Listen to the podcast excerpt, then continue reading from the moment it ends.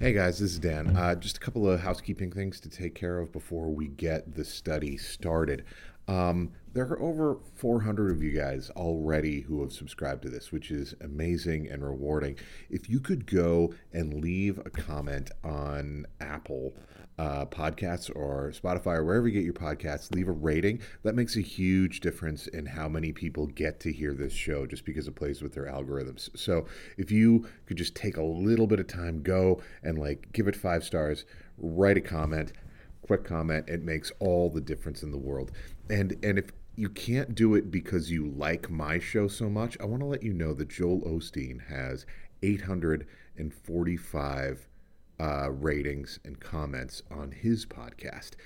And if you don't want to do this because you like me, maybe do it because you don't like Joel and want to see something bigger that that might annoy him. So I, I, think that that's a good reason to do things. Also, there's some technical difficulties in the middle of this. We had some internet issues, so sorry about that. It's around the 30 minute mark. If you want to fast forward through a couple of games that we play in the middle, to skip that, that's okay. Uh, but uh, I I'm really excited about the episode that you're out, about to hear with uh, Tom Sweeney and with Nour Hadidi. So uh, thanks again for hanging out and uh, welcome to Holy Shit.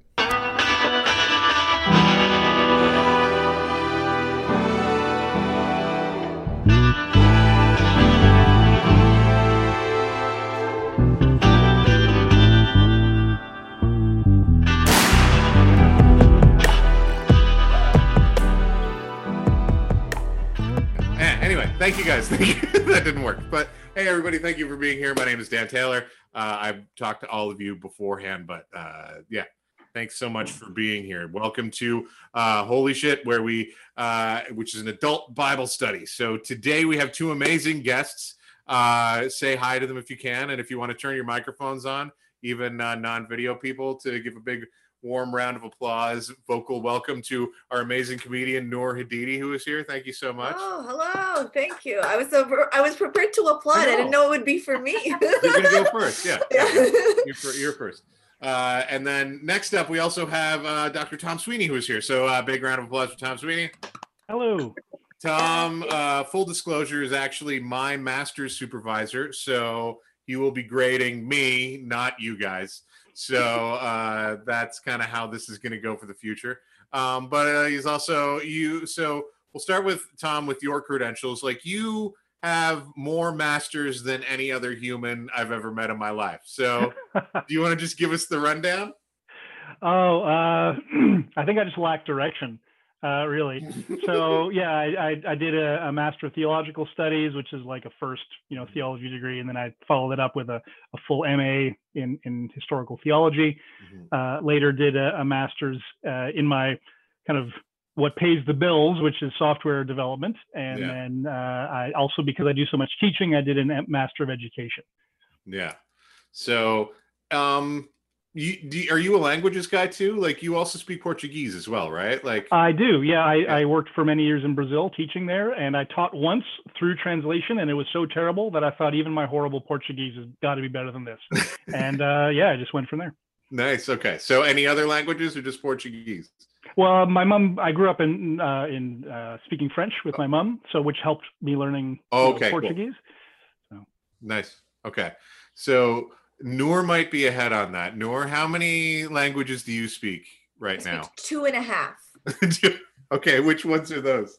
I speak Arabic, English, and Quebec French. Does Quebec French count as a language at this point in time, or no? and I don't speak it well, so maybe it's a quarter at this point.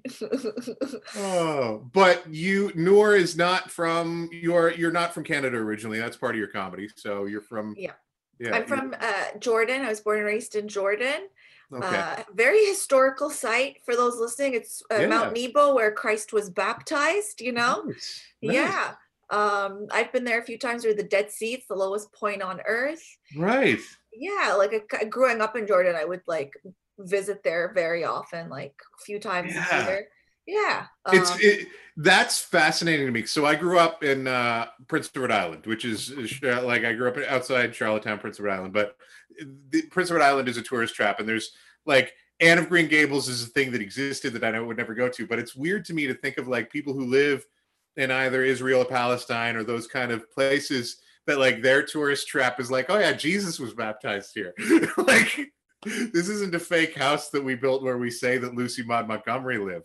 right. We're not Anne of Green Gables saying uh, Jordan or Jesus. Yeah, yeah, yeah. We're giving you the real deal, baby. Nour, I laugh when you say you speak two and a half languages because I had a, a friend of mine who also worked in Brazil. He was from England. And he said, I thought when I'd come to Brazil, I would speak two languages. Mm-hmm. But what's really happened is uh, I'm forgetting my English and my Portuguese isn't very good. So actually, I don't speak any languages right now. yeah, you go back in languages. That's so funny. Well, I don't speak Arabic that often. I mean, I I talk when I talk when I talk to my friends yeah. who are from Jordan who live in Canada. When I talk to my family, I speak in Arabic, but um, I don't.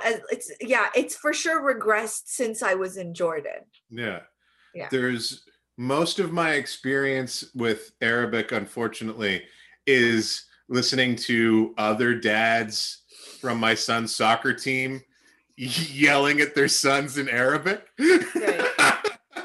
Which they're saying the same things I am, but it's just like uh, it's just that's most of my experience with that as a language is is them being like, "What are you doing?" You know, and I'm like, I'm also saying the same things. We're having a shared experience cross culturally, being disappointed in our sons un- being unable to vicariously live out our athletic achievements. Man, it's soccer is a so when you say okay, so what what when you say football, do you mean soccer or like yeah American so, football? So I'm torn because I've gotten so into soccer lately that, and I listen to a lot of British podcasts that like now this the words are sort of interchangeable for me. But like when I'm talking to like other North American people, I'll I'll say soccer. Like when I'm just saying like, oh, we got when I'm saying like I can't go to a thing because Isaac's got a soccer game, then right. like that's what I say. But yeah.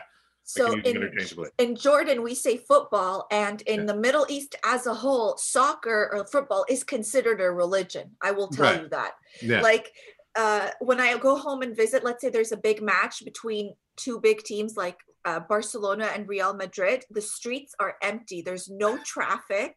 It's it's a true religion there. Yeah. Like, people are so passionate about their teams. They have flags. They go out yeah. on the streets and they like honk their horns when their team wins. Um, yeah. yeah. There's a, there's actually in Brazil is very much the same way. Oh with, yeah. With, with, with soccer as a religion, where it, it's interesting. There are so many parallels in terms of like just you like the, the, a church and a stadium being like you know and a temple that those are all like interchangeable kind of religious studies ideas you know? So uh, all of those things are you know like the the the kind of the the theological practice of a religion like you can go note for note uh, with like following uh following a soccer team or any kind of sports team and be like yes this is the equivalent. This is a religion for you including and especially in europe where they have and perhaps in the Middle East as well, where they have like ultras who are like the fundamentalists of the fans, who are like, we will literally go and fist fight another batch of fans because they don't like they like a different color of jersey than we like, which is hilarious. But you know, it's a it's it's a beautiful it's a beautiful thing. So one of the things we talk about is like, and Thomas, I, like I've talked about this a little bit with Thomas, but like, um, in North America, you sort of grow up with Bible stories uh, in the ether, even if you didn't grow up in a specifically religious household. Um, is that the I, I, like you grew up Muslim, and am I corrected? And were those kind of in your vernacular as well, or yes? Oh, okay, cool. Yeah, I grew up Muslim, and you know we sh- we do share a lot of stories in the quran and the bible. So when i hear names or i hear things i was like oh maybe our you know we've got the same characters okay? Different plot lines that's all it is okay? Yeah. you guys you guys are book number two we're book number three all right? Yeah. it's a tr- it's a trilogy. The whoever the author just wrote wrote the, he yeah. wanted to finish the plot lines. Um yeah, um yeah so for sure like even though they weren't necessarily the same stories that you would hear they were a different version of the right. story yeah and, and, often like literally dealing with the exact same character like the characters of abraham abraham and jesus are are completely interchangeable we're talking about the same person which i find kind of fascinating but i mean given that these three Western religions are part of the same tradition, it's like, oh, that's why we fight so much you know, right. because we're family. I have a, I actually have a joke in my stand up where I say I feel like Judaism was a very big blockbuster and then Christianity was a popular sequel, but Islam went straight to DVD, you know? Because nobody knows this, you know? we're all the same, we're in the same we're on the same movie series. you guys are the last three Star Wars movies. Like oh. people, that were, people that were really into the first six are like, I don't know. I don't know if these belong. Well, let's let's talk numbers. How many? Like we've got Muslim people. We've got. Are we in the billions? I don't oh, know. Oh yeah, yeah, yeah. Definitely by now. You know, right. and and the two fastest growing religions in the world are Islam and uh, and Christianity, specifically right. in the two thirds world. And I mean, what I find interesting is, especially like the area of the world where you're from, a lot of those conflicts are relatively recent because Europeans went in there and kind of effed it up. Whereas, like, for centuries previously, like, Muslim and Judah, like, and, and I'm not sure about Jordan, but I know a little bit more about Lebanon. But, like, in Lebanon, Christian and Muslim and, and, and Jewish people got along fine for years, you know, for, for centuries. It was just like, yes, this is their part of town. They have their holidays you know we're open when they're having their holidays we're you know they're open when we're having our holidays so i just uh oh it's uh but yeah i find that kind of fascinating so um i'm getting we uh, we need we are on a schedule so i do want to get to story time. So here's the deal.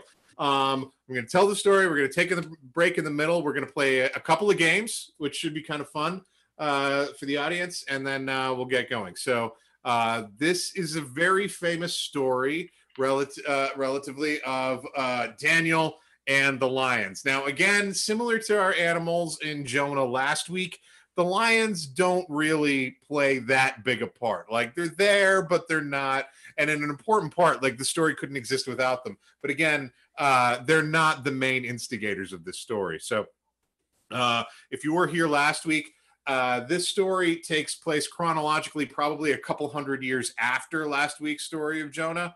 So uh, this is this is where we go. So this story starts again, though, with the Hebrew people living under the thumb of an, another empire, and, and kind of the background for this one is that is that the Babylonian Empire uh, came and, and laid siege to Jerusalem, and the Nebuchadnezzar at that time was the king of Babylon and and the surrounding empires, and and he came to Jerusalem, laid siege to it, and he wasn't as bad as the Assyrians in terms of destroying everything. But like Nebuchadnezzar, like a lot of uh, kings at the time, loved a good trophy. So he took all of the things from the temple and he took all of the royal family of Jerusalem and he brought them back with him to uh, to Babylon because he's just like I like pretty things and these are the pretty things for my conquest. But the, he also brought uh, sort of an interesting collection of things with him. And this is how the text actually describes it. He said to uh, the leader of the eunuchs, he said, Bring all of the young men without blemish who are goodly in appearance and discerning in wisdom and possessing knowledge and understanding, and bring them to Babylon as well. So not only did he take uh, the things in the royal family. He also brought an entire collection of the educated, kind of elite and handsomest and most beautiful of the young men of Jerusalem, and brought them to uh, to Babylon to be part of the civil service. Now, four of these yeah, names. Dan, how, be... how, many was that? Good looking, young, and wise.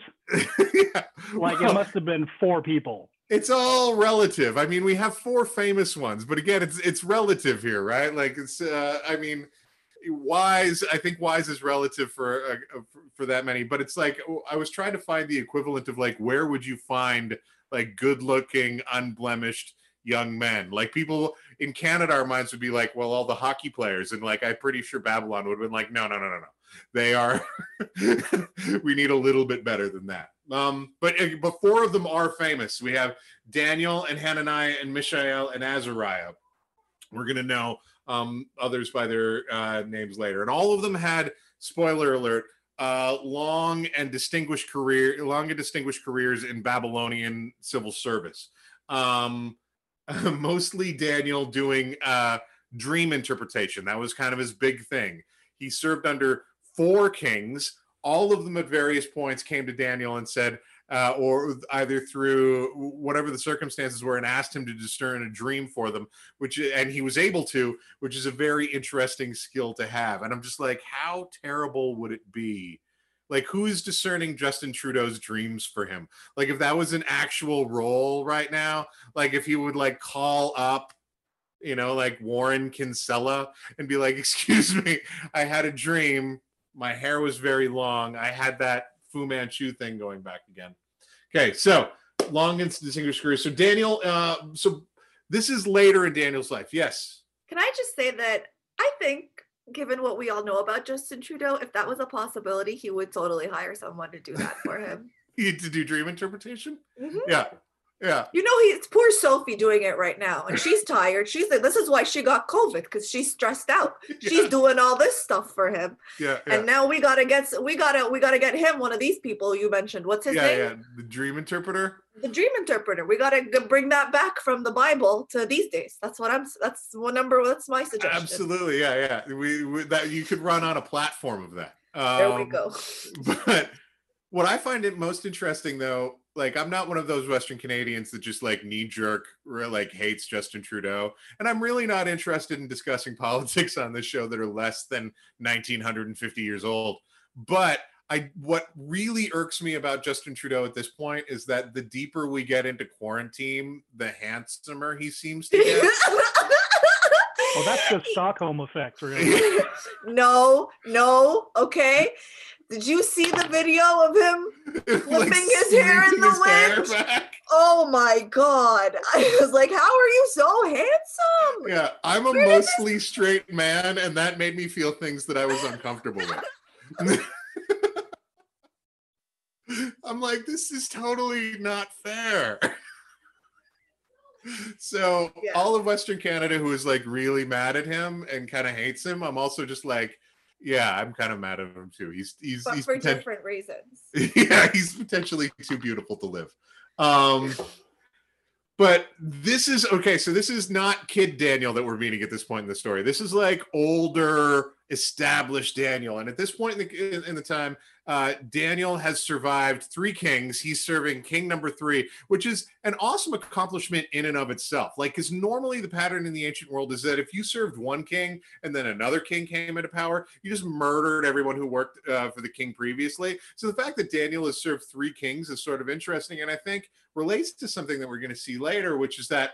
Uh, Daniels can still, no matter how many years he spends in Babylonian ser- civil service, is still considered an outsider. He's no matter what he does, no matter how good he is, he's still not one of them.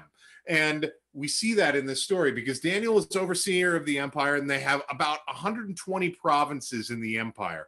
And what King Darius has done at this point is he's established 120 governors over each of the provinces and then uh, there's three overseers who oversee the four the they each have a pile of 40 governors and then they go forward to the next uh, and then and then they relate to the king. And daniel's even kind of superior to all of those guys.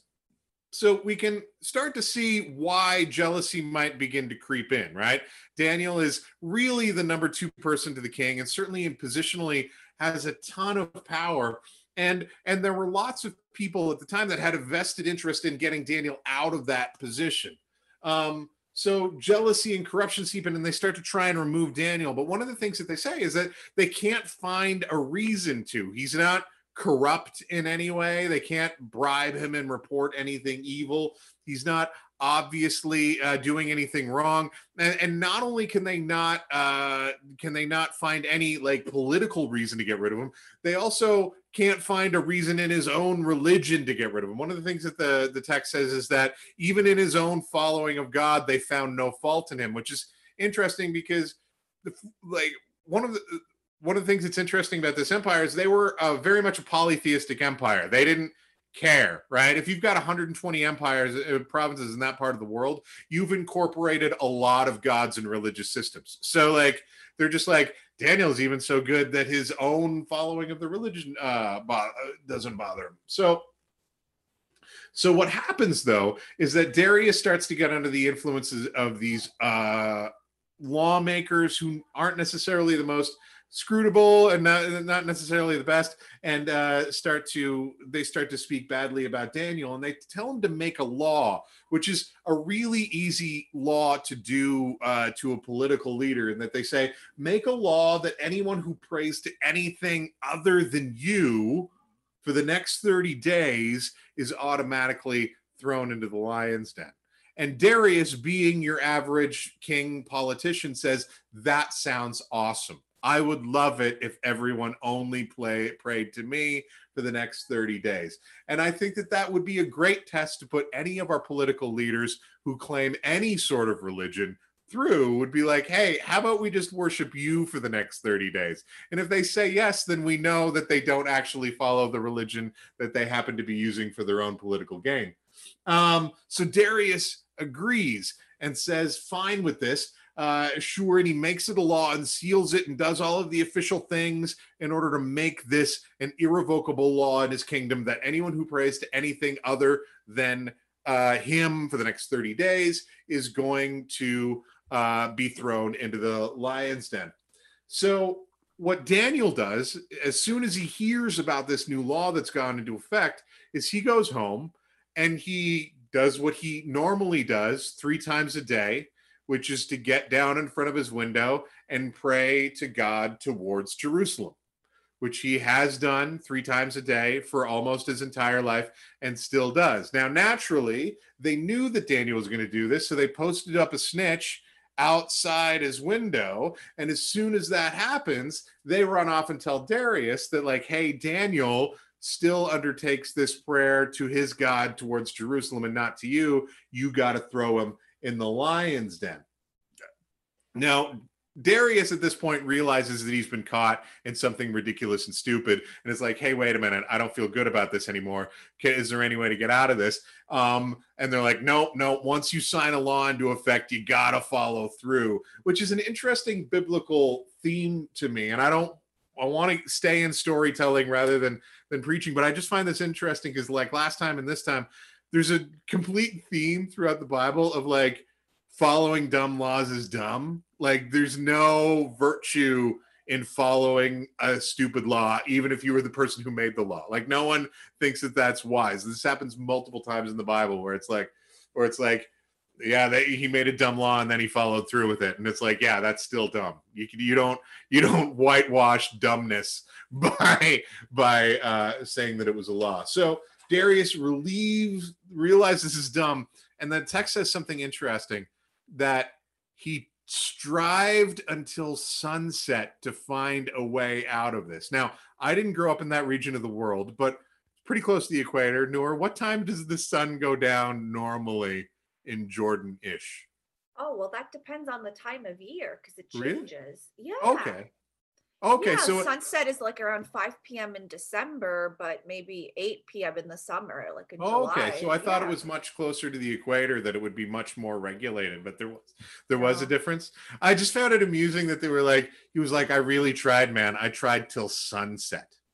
Like right. it's like so like a couple of hours there. That's what you got to. So, but might that be a uh, way of saying he tried all day because sundown was the the end of the yeah, day?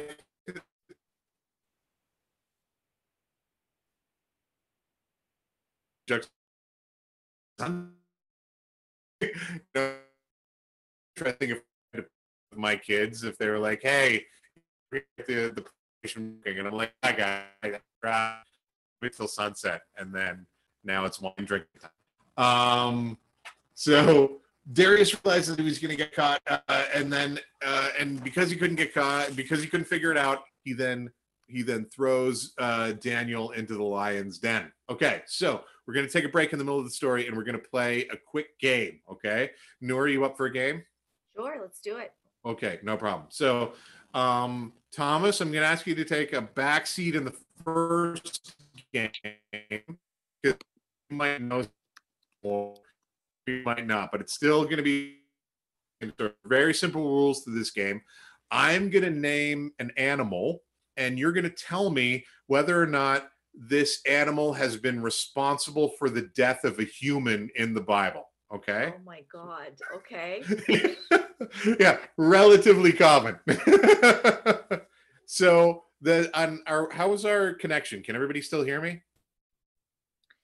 Um, you're coming in and out for me. So like Okay. yeah, I Yeah, it was a bit spotty. Oh shoot. I think Okay. it's better now. yeah. Okay. Okay, no problem. So back to the rules of the game. Sorry. Um, yeah, basically, I'm just going to name an animal, and you're going to tell me yes or no. Was this animal responsible for the death of any humans in the Bible? Okay. So I've got 15 of them, and if you if you win, which will be determined arbitrarily, you win um, one full McDonald's coupon for a hot beverage Great. which will be mailed to you and you disinfect it. Still, okay, so we're ready to go. And Thomas, you can jump in if Nour gets stuck, you can help her out. Um, so first animal, donkey. Yes. Are we stuck?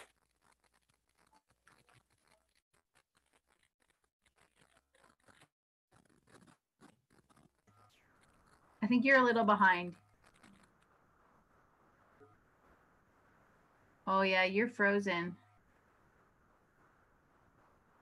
I'm going to Oh, can everybody hear me now? You're good. Okay, no problem. Where do we cut out? uh, Nour answered in the affirmative. Oh, you, okay, so donkey. Yes? Yes. No, it was no. No donkeys were responsible oh, for no. killings. No. And In fact, I believe you'll one find that donkey Samson killed a bunch of guys with a, Uh, a, a jawbone of a donkey. With a So what it of a donkey? accessory to the crime. Okay. Well, listen, if Yeah. he's a, if the donkey's a witness, I mean, where do we blur the lines here? Okay. Well, He was an Samson, I- I- accomplice to the murder. Okay. so so just uh, Thomas got a little bit caught up there, but Samson killed them with the jawbone of the donkey. The donkey was previously deceased.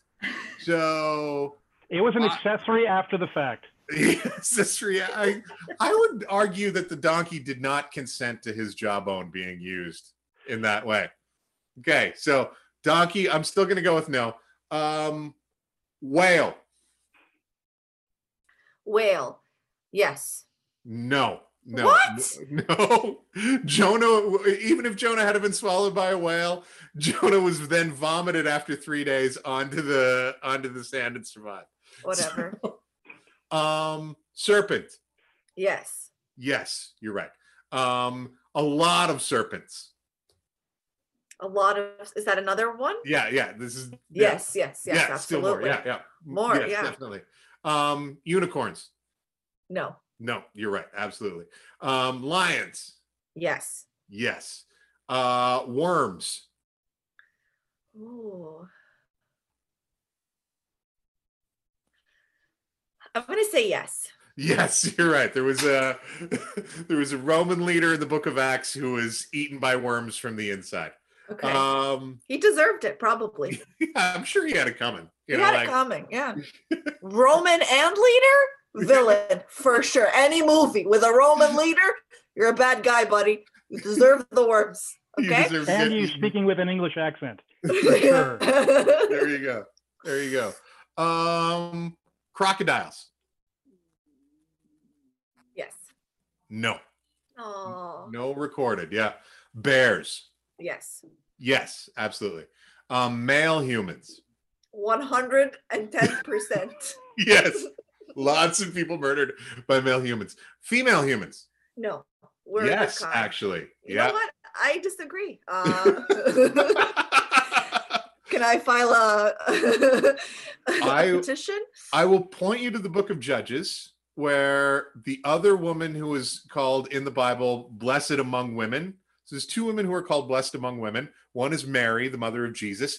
The other is a woman named Jael, who uh, is best known for uh, an oppressing force came in and like was killing a bunch of Israelites, and then he was like camped in her tent. And while he was asleep, she drove a tent spike through his head. Oh no. Yeah. No, that was good. She was blessed among women. So that was upcoming to... movie on W. yeah. So female humans, that's a yes. A loaf of bread. A loaf of bread. I'll say no. Mm-hmm.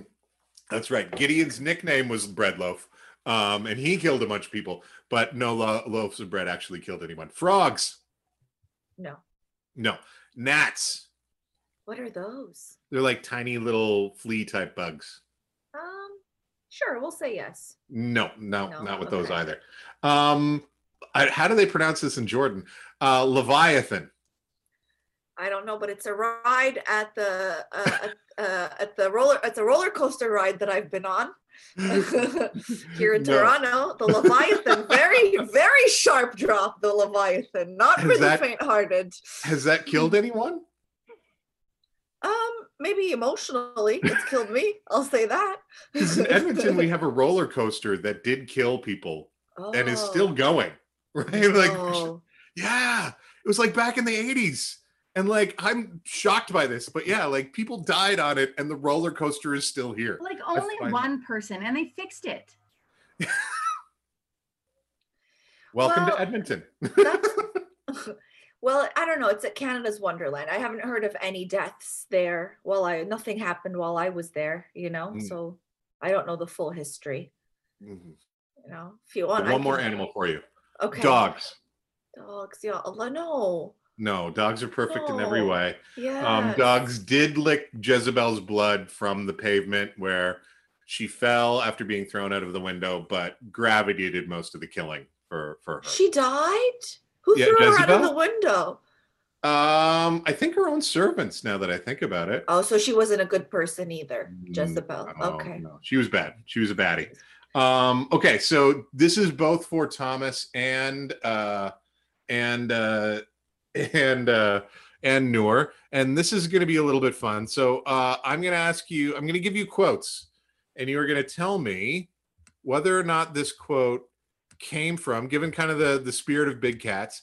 Does this quote come from the Bible, or does this quote come from the recent very popular documentary series on Netflix, Tiger King? So, Thomas, are you familiar with Tiger King? Uh, I, have I've learned a bit, kind of people commenting on it. Okay. Uh, so okay. I'm expecting the worst. okay, no problem. So it's both. I, I I think this might this one might not be that hard, but this is your opportunity to earn your own McDonald's hot beverage card that you can either use yourself or share with a friend. Okay. So first quote: Is this from the Bible or is this from Tiger King? Uh, the people rise like a lioness. They rouse themselves like a lion that does not rest until it devours its prey and drinks the blood of its victims. Bible or Tiger King?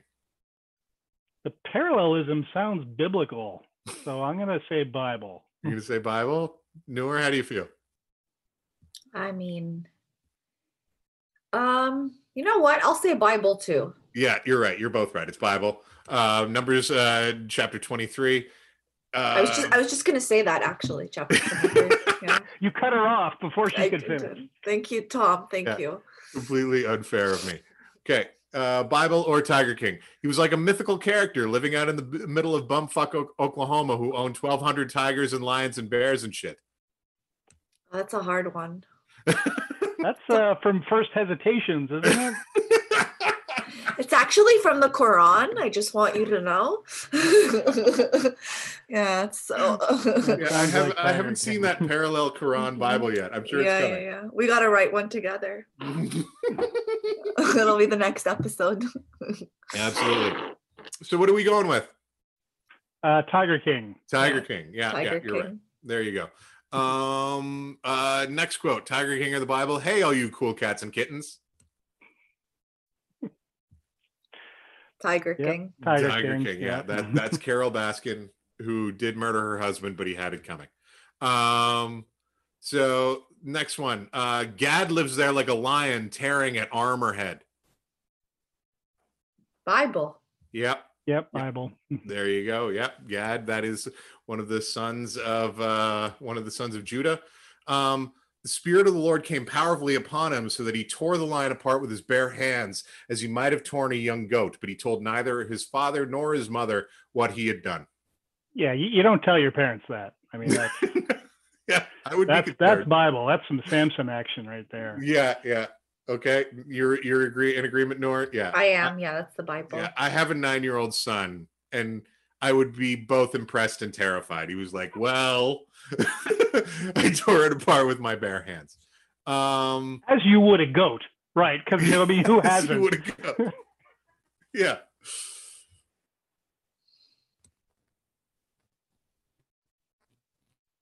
Oh no, he's frozen. all there. But it's a nice frame for him to freeze on. He's laughing, I'm so that's nice. Frozen. You're a little frozen, Dan. Daniel, come back to us. Daniel. Dan. He's like just in the other room. be fine. You've got great internet over there. well, I'm plugged in. All right. Well, I guess I'm the well, pastor now. He said his he said his Zoom just went down. Do you want to come in here, babe? You can change your name. I'll go sit it, over there. Is it still recording? Oh, he's gone now. Oh no. Uh, is it still recording? It's still live on YouTube. Right. Oh. I don't have the recording button. button on mine anymore. Yeah, that's disappeared for me as well. Yeah. Yeah, I'm gonna say I'll just record it here and we'll see what happens. Then at least he can use it later, maybe. So you're working on getting back on, babe? How's it going? I'm not as funny as Dan.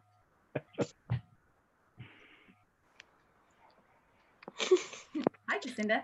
Hello, Teddy. How are you? I'm good. I'm working on Dan's sweater. I'm also working on a sweater. this is just the button band. Ah. I'm doing a a yoke one, so all in one piece. It's nice. wonderful. Yes. Man, I wish I could do useful things. Can you not get in, babe?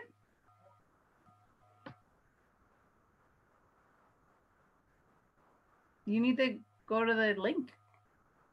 I'll let you in. Honest. I guess it's a good thing I'm the host now.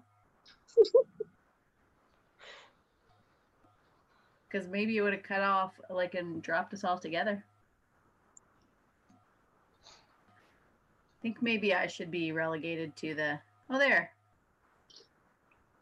You were just Hi, allowed to come right in. Can everybody hear, hear me? Yep. Okay, good. That was weird. Okay, uh, that's going to be an interesting edit. Um, but thank you everybody for staying. Okay, so uh, we were last we were we had just done the Samson quote from Tiger King. Sorry if that had been. Uh, can everybody still hear me? Yep. Okay, good, awesome. So um, next one, Bible or Tiger King. I'm outspoken, good looking, love to party and have fun. That's Saul. You'd think. You'd think. Uh yeah, Tiger King. Tiger King. Yeah. Okay. Uh next one. Uh we got two more of these. Enjoy life with your wife, whom you love, all the days of your meaningless life that God has given you under the sun, all your meaningless days, for this is your lot and life and your toil and in your toilsome labor under the sun. Bible. Oh yeah.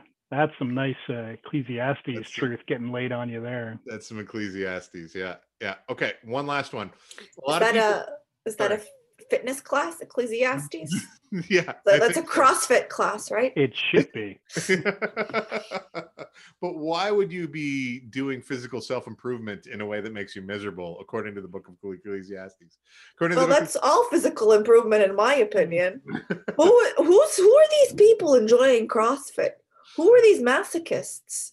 I don't know. People who don't have enough joy, I think. Yes. The, last one Tiger King of the Bible. A lot of people think tigers took my legs. No, it actually happened from a zip line accident. What do you think, Tom? Well, uh, yeah, it sounds like Tiger King. At least I was worried how that sentence was going to land. I was I was afraid it'd be zipper accident. but uh, you know, zip line makes a lot more sense. Well, and uh, Tom might have spent some time in youth ministry where more than uh, the odd uh, evangelical kid has suffered a zip line accident in their time. So, um, all righty. So, game's over. Congratulations. You've both won. Uh, uh, you've both won McDonald's certificates, and uh, and I will take this internet interruption that maybe God doesn't want me to uh, have games in the podcast in the future. So we'll, we'll see from that. I'll try again next week, and if I'm attacked by a plague of frogs, we'll see how it goes. So back to the story before we get going. Okay, so Darius throws Daniel in the lion's den, does all of the sealing. There's a wax seal on the the uh, in the pit where Daniel is thrown, and uh, and Darius is upset, and it tells us that, that King Darius is very upset about having to do this. He feels uncomfortable about it. He goes back home and he puts on sackcloth and he fasts all night, which is a thematic thing that happened last week as well, because it seems that the way to show God you're sad is by being hungry and itchy the two most uncomfortable things for any human being to be. Uh, so he fasts through the night and then he wakes up in the morning and he goes and he says the, the Bible has this sentence that I love because it's like one of the most polytheistic sentences in the Bible because Darius yells down into the lion's pit. He says, Daniel, your God, the one you worship always, just in case we're confused about which gods we're talking about right now. Can he have saved you from the lions? And Daniel then says, My God sent his messenger who closed the mouths of the lions. Now, in Christian theology, we always interpret this as being an angel, but in my mind, I like to think of it as being a UPS guy, that he was the messenger. It's like, what can Brown do for you? And it's like, in this case, Brown closed the mouths of lions, which is, I hope that that guy got hazard pay for that. Um, but King Darius was happy. He was very happy that he gets his advisor back. He brings Daniel up out of the pit.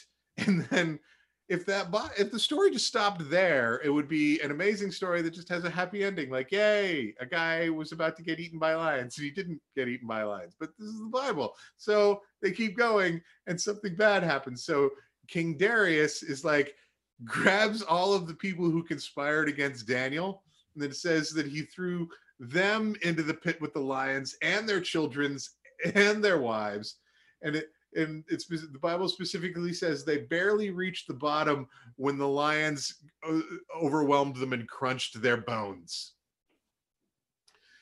And then yeah that you're making the perfect face for that moment Nour.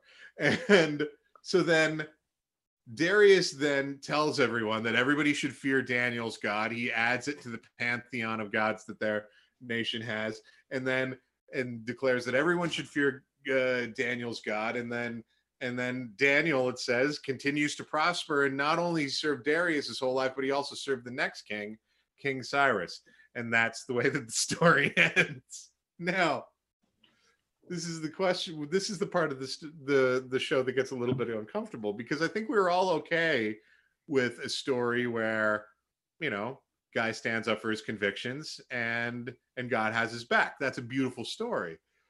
Does it change the story for you guys that it's a, his opponents were thrown into the pit with their wives and their children to then be eaten by the lions?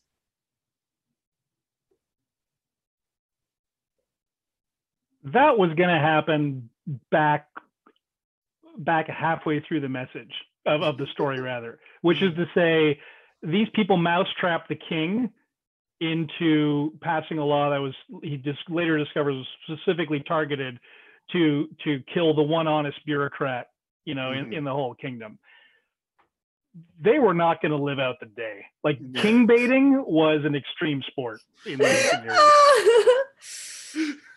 sure but they're kids this is where I disagree with, especially the wives. So you married a bozo, okay? Why do you get to die because of it and your kids go eaten by the lions? Kill the bozo, let me live, okay? Yeah.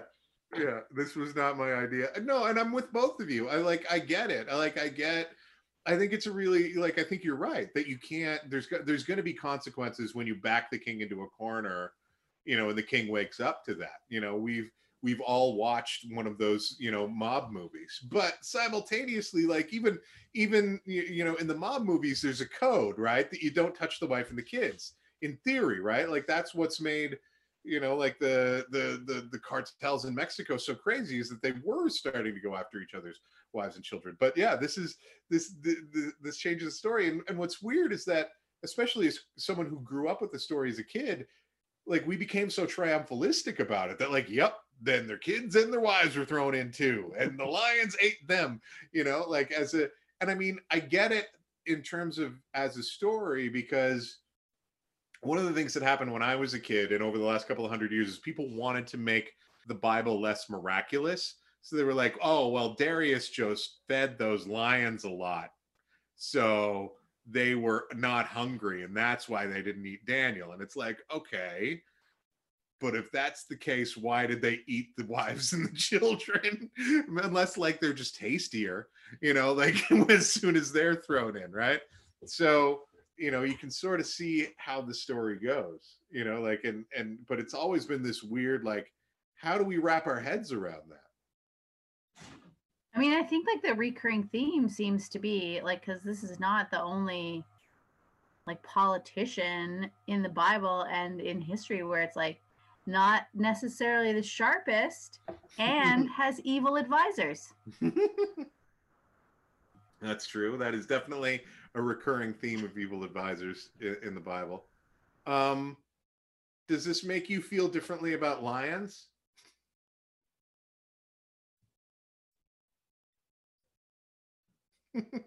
no, no, not especially. I mean, I think they, they were they were sort of in a artificial you know circumstance being presumably being kept around as a form of execution you know the king can hold that over your head as saying shape up or it's the lions you know. So i don't know that the lions are really really to blame here. Yeah that it's not their fault. Um what do we uh i find it interesting. What do you guys just think about this theme of like standing up for your convictions? Like Nour, like you, you're familiar uh, in the Quran, are there equivalent kind of stories about like doing what's right and then everything turns out okay for you despite opposition? Or do, they, do you have similar themed stories? You're putting me on the spot here. Um, do you have a teacher that's going to be very disappointed if you get yeah. this um, oh, yeah, he's called my dad. you got time to call him. oh my god, he's in Jordan. There's a time difference. Otherwise, I would have totally called him. Oh my god, it would have been part of his first podcast. Have you ever tried explaining podcasts to a father who is not technologically advanced? It's like, yeah, you got to talk, and then people hear it after. It's like weird, you know. It's like, what do you say? Um, yeah, but listen, there's a lot of yeah. I mean, there's a lot of stories of like redemption and doing the right thing and uh, forgiveness and um, maybe not as bloody as the Bible stories, like Jezebel. She has she. I feel still feel bad for her, even though she's not a good person.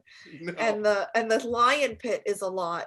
Not as not as um I will say not as not as bloody our stories, yeah. but definitely this the theme of um like uh doing the right thing and being just and being a good person and being forgiving. Mm-hmm. Mm-hmm.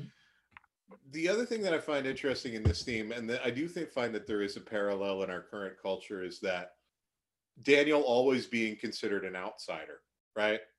No matter how long he lived in Babylon or what his circumstances were for getting there, he was never going to be considered, and there was always going to be an element of distrust because he's not one of us. And and I think that that's very fascinating, especially in North America at this point in time, where we're kind of replicating very similar ideas of like scapegoating foreigners, you know, and there's people who have been here for very very long periods of time who are still distrusted because they worship differently they they you know have different dietary stuff i mean like you know i mean obviously Nora is the most recent immigrant. You can maybe speak to that a little bit about the pressure to be to fit in, I guess. Yeah, for the longest time, I always like, even as a comedian, just didn't want to talk about being Muslim because I felt like maybe the other comedians judged me or they thought that that's only the only thing I could write jokes about. And I wanted to fit in and I wanted to write jokes about things that they would write about, like brunch or riding the subway, just to kind of like prove that I could do that. Um, but then I realized, and then I spoke to another comic, and she said, "Well, if you don't write jokes about being Muslim and about being an immigrant, then who will? Like, we're all mm-hmm. going to have the same opinion. We're all going to have the same point of view."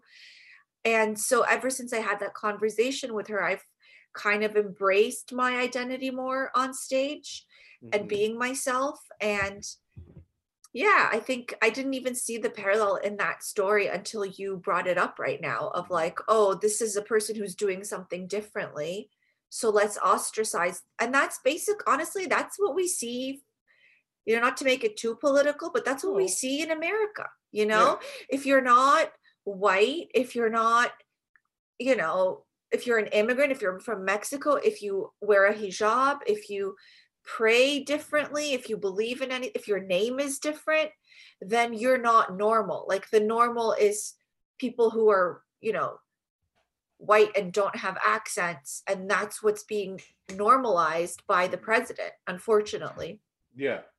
Well, eh. and, and, and I, what I found that fascinating about this is it would just because like, I was like, oh, this pattern is thousands of years old because we have Daniel who's given his entire life in service of this empire to multiple kings you know like mm-hmm. and you know like and and yet yeah yeah he's still like well he's not out he's not one of us you know like and and i'm just like so what makes someone one of like how long and it is an ethnic thing ultimately it has to be right because like the you know like my parents my grandparents came here from ireland in 1922 there's there's people of of Sikh origin or of or of Japanese origin in the West Coast, or lots of different ethnicities that have been in Canada way longer than my fam my family's been here, and yet no one has ever accused me of not being one of us, right? So at some point, it's all a, like a lot of that is a lie, right? Like a lot of that, it's not about how long you spend here or how much you invest. It's about you know what you look, you like. look like who you who and what you look like. Yeah. Yeah. Yeah. Yeah. It's that question, but where are you really from? You know? Right. You know, of, if you don't look like us, then you must not be from here. Regardless right. of how long you've been here, how long your parents have been here, where you were born. Yeah. You know, where did you go to school? Like you're absolutely hit the nail the head the nail on the head there. Yeah. And uh I feel bad sometimes because it's like in Edmonton, I'll often ask people like, "Are you from Edmonton originally?"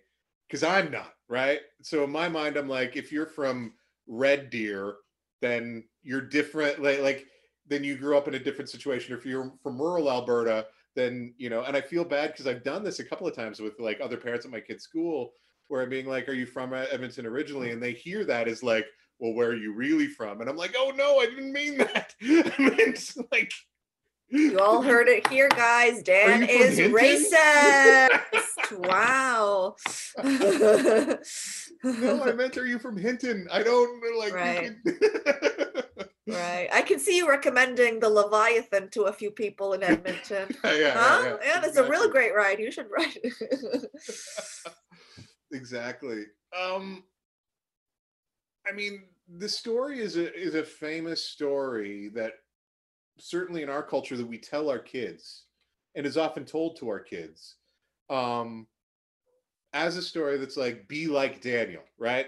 So when I was a kid, this was like an anti-peer pressure story, right? Like so if your friends are all asking you to do drugs, don't do drugs. You know, because Daniel like didn't do whatever, like kept doing, kept obeying, as we would say, and and received a reward for that. Um, like is it still a valuable thing? Like I think you, Tom, you have kids. Like, is that a still a valuable message to be telling our mm. kids? And is this a worthwhile story to keep telling our kids if that's the message? Yeah, I, I really do think so because it's it's one of to say you know know who you are, and and it's that question of of integrity, uh, not integrity in the sense of always telling the truth, but integrity in the sense of um, be who you are, no matter what audience you happen to find yourself in. Uh, mm. don't adapt, you know, to you know the situation you're in and read the room and and adjust your mask, you know, to fit that. But rather, you know, be be who you are. I mean, uh, uh the great thing about you know Daniel's story is it's you know there, this decree is given, and you can almost see Daniel saying, okay, and he just goes home and does what he has always done. You know, there is no, it's not like he does this as I'm going to make a, a big statement of it and fly a flag. Just, I'm just going to go home and calmly just carry on, you know, doing what I always do. And, and I'll, you know, wherever the chips may fall. The story actually we like to tell our son is the one from earlier in this same book where those other three you know, right. uh, uh, Jewish boys that you mentioned, they they are a very similar circumstance, and they're threatened to be thrown into the furnace if they don't bow down. And I love their response because Daniel doesn't give a sort of verbal response to all this; he just acts. You know, he just does what he's always done. But I, I love their response because they say, they say, "Hey, if you throw us into this furnace, you know, our God can save us," which is you know what ends up happening. But I love the little proviso. They say, "But even if he doesn't." Mm-hmm. We want you to know, Majesty, that we will not serve your gods or worship the image of gold you set up. So basically, they're saying, hey, God can save us. He may not. And yeah. even if he doesn't, we're not we're not going to do what you're asking of us because that would be betraying our conscience. So I absolutely think there's a place for that because it, these are then the stories that then generate whistleblowers, you know, mm. when our mm. society needs them. And, and we need to feed that with these kind of stories. Hmm. Yeah. What do you think, Nora? I mean, you don't have kids yet, but like, yeah. Sorry, I wasn't trying to be. no, no, no. I was uh, just, um, I no, I think it's really interesting, and especially what Tom is saying is about being yourself and not like changing to um, adapt to whatever environment you're in or what you may think people want you to do. I think, especially now, like it's so easy to lose who you are because it's like you see so much on social media, especially of like, oh, should I be doing this? Should I be doing that? Mm-hmm. And um, also, like, I do think that it's good to question your own beliefs to know that you actually believe them yeah. and to come to that realization yourself, but to not let other people sway you, mm-hmm. you know? Yeah. Oh, sorry. Can you guys hear that? I'm getting a phone call. Oh, there oh, we go. No, we, can we can't hear it. okay, I I removed it. Okay. it's um, your dad. Um, yeah, he's calling to disagree with me. no, I think it's fascinating, and especially for for you and I, Nour, the way that Tom worded that about like not adjusting yourself depending on the room you're in. This is something that we deal with very tangibly as comedians, you know. Mm-hmm. And I think that as a comic, you know, we do do things slightly different. Like, I don't think it's a great sacrificing of my personality to say, like, if I were to go do comedy bar in downtown Toronto, I would do that slightly differently than I would were I doing a community fundraiser in Rimbey, Alberta, right? Like I think that we're all sophisticated enough to understand that. But but yeah, I think if you could maybe talk a little about that, Nora, about like finding the core of who you are as a comedian, you know, as being like, that part of becoming a good comedian, I think, is discovering that cool core. Is like what part of me remains consistent regardless of the environment in which I'm placed.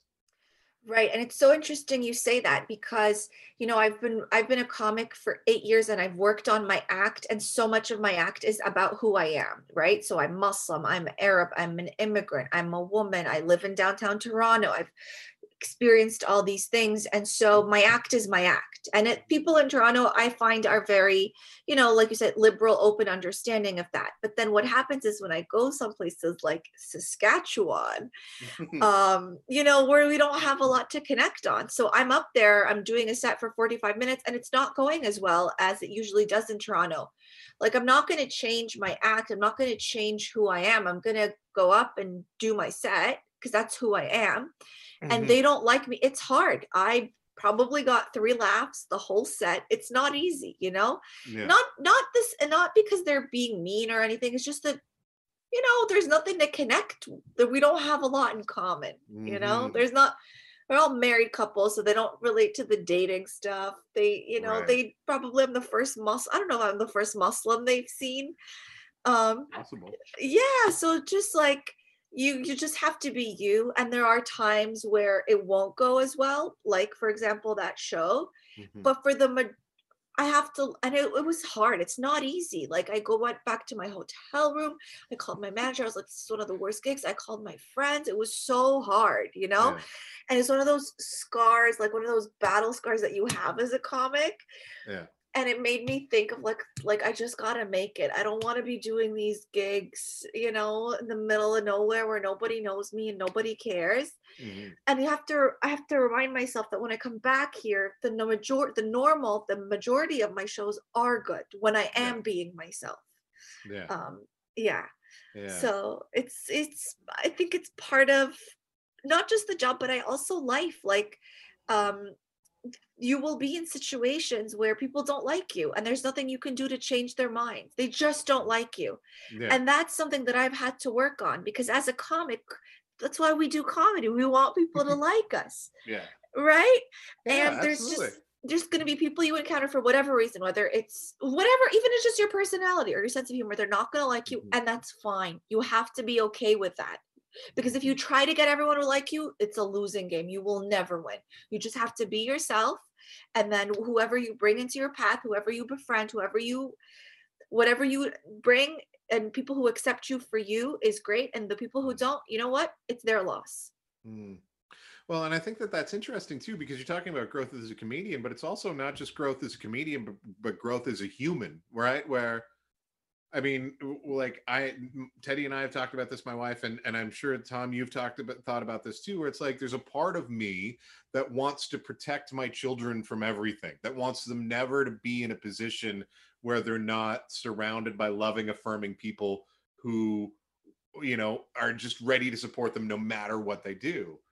But the reality is, I know, and is that that's not how you become a good human, right? Like one of the things that we see in this story is this is Daniel like Daniel's probably at least a middle aged person, if not older, by this point in his life. And he didn't get the strength that it came to to continue his pattern of praying three times a day towards Jerusalem that day he that was a pattern of obedience that he had built up for decades that so you know he was like i've been here before you know like and i and i think that that's one of the hardest things to do both as a human and and and as a parent or as anything is to like what level of exposure to opposition is healthy to grow into a, a better person better comedian better whatever and what amount of opposition is gonna kill you right? Like because there's a there's a balance there right? Because i even think of the immigrant experience like you know, I'm sure that there's parents that have moved their kids, like some of my son's soccer team, teammates that have moved their kids here from the Middle East because they want a better life economically for all of these reasons. But I'm sure that there's a part of them that's like, geez, it would just be easier,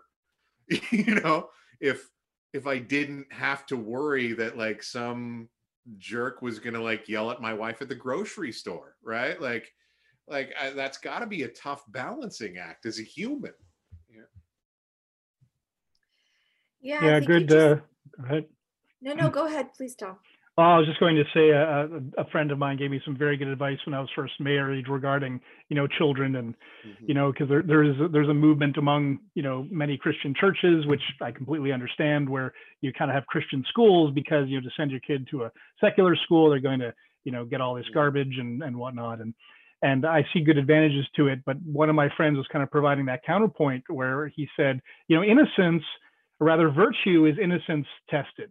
Hmm. Um, and and if you, you you surround your child with so many walls to protect them, um, they never develop virtue. Like they may remain innocent, but they, they'll they'll never have a chance to develop that virtue. That is going to actually be the keel that guides their course, you know, for the rest of their life. Hmm. Yeah. Can I just say, as someone who grew up in a religious household, I also think you should give your kids the option to decide you know what let, let them be exposed to the outside world and honestly it'll serve them better for the rest of their life mm-hmm. let them see Absolutely. what's out there yeah let them you know guide them by example on it truly don't, not by forcing them to stay within the walls and the confines of what this religion says if mm-hmm. my parents hadn't let me be exposed to the world you know send me off to mcgill let me live by myself you know like i wouldn't be the person i am today right. and yeah i think you get to choose like i said you have to question your beliefs to know if you believe in them and to what extent you want to have them in your life but it, like it's a, i think it's important for the parent to give them to you but then let them let you go out um into the world on your for you to figure it out on your own yeah like and i and this is a hard thing for me as a parent because like i know that i want my kids to love jesus. Like that is something that i that i want more for them than than most things. But simultaneously i know that the way to for me to really get that is not for me to like build really strong fences and walls right? Like and in fact i definitely know personality wise for at least a couple of my kids building those really strong fences and walls is going to make them like they're going to be so desiring to scratch their way out of that that like i'm almost uh, like i think of the idea of like and this is interesting given the current times that we're in about the ideas of like inoculation versus experience right where it's like i think one of the most dangerous things that's happened, and certainly the Christianity that I grew up with, is a lot of the people that I grew up with were inoculated against Christianity. They got a little bit of it, but it keeps them from getting the real thing, you know? And some of them are living in churches and some of them are occupying pews, but they have no, they don't have the conviction that Daniel held because, like Tom said, it's never been tested. They, and like you said, they've never experienced, like, well, why do I believe this? and what do i do when i'm confronted with someone who doesn't believe it right like is that because i mean like as someone who believes in god in comedy you're a minority already like most comedians are atheists out of the box you know which is fine you know like you know which and they're not atheists because they've thought it through it's because george carlin said some things once and they're like i like what the smart guy the, the funny guy says right? So you know but at the same time it's like so when somebody says to me like well that's stupid you know because i've had my face called stupid like by people that i like and i'm sure Nour had the same experience like do i have to punch them now? Like because if if that's the case i'm going to do a lot of punching right? Like so i had to find another way to be in the world. No one's ever like called me stupid but um yeah i feel like maybe some people when they're on stage or whatever they're like oh do you believe like they make fun of people who believe in a yeah. higher being or a god like there's definitely that joke is like like uh, do you believe in god or are you smart? You know kind of yeah, that yeah, thing. it's never been personally to you Nour because you are muslim and you believe in god that you are stupid. It's just the general um you know feeling that you get from them. And you know what are you going to do? I just think that's your your that's your opinion. I have mine.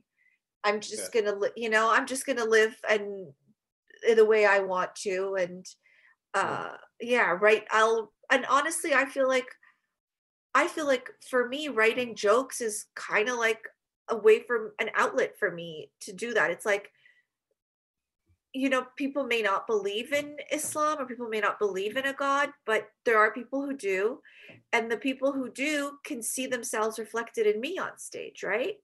Because, mm-hmm. um, you know, there's a lot of famous Muslim comedians talking about it. Yeah. So, um, yeah. I maybe that's kind of my way of like not necessarily coming back at them and what they're saying, but just by existing and being, I'm I'm doing it. Yeah, I think that that's really fascinating because I've had the same experience uh, just in terms of, um, you know what.